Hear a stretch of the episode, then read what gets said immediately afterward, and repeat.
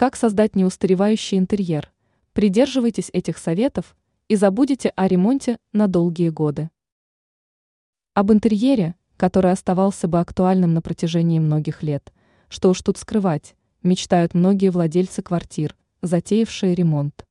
К счастью, задача эта вполне выполнимая, как говорит эксперт сетевого издания «Белновости», дизайнер Юлия Тычина, достаточно запастись нейтральными материалами и предметами обстановки, которые долго не выходят из моды.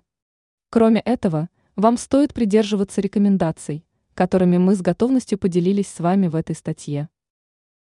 Обращайтесь к эклектике. Это может показаться удивительным, но, как правило, интерьер, выполненный в едином стиле, обязательно проиграет в борьбе со временем.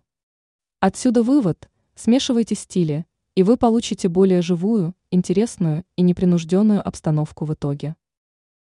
Не мудрите с цветовой гаммой. Разобраться в вопросах цветовой гаммы скрывать не станем, довольно трудно.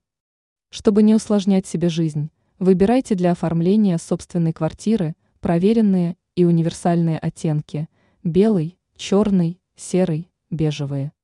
Тем, кому не по душе строгая черно-белая гамма, стоит присмотреться к неярким припыленным тонам.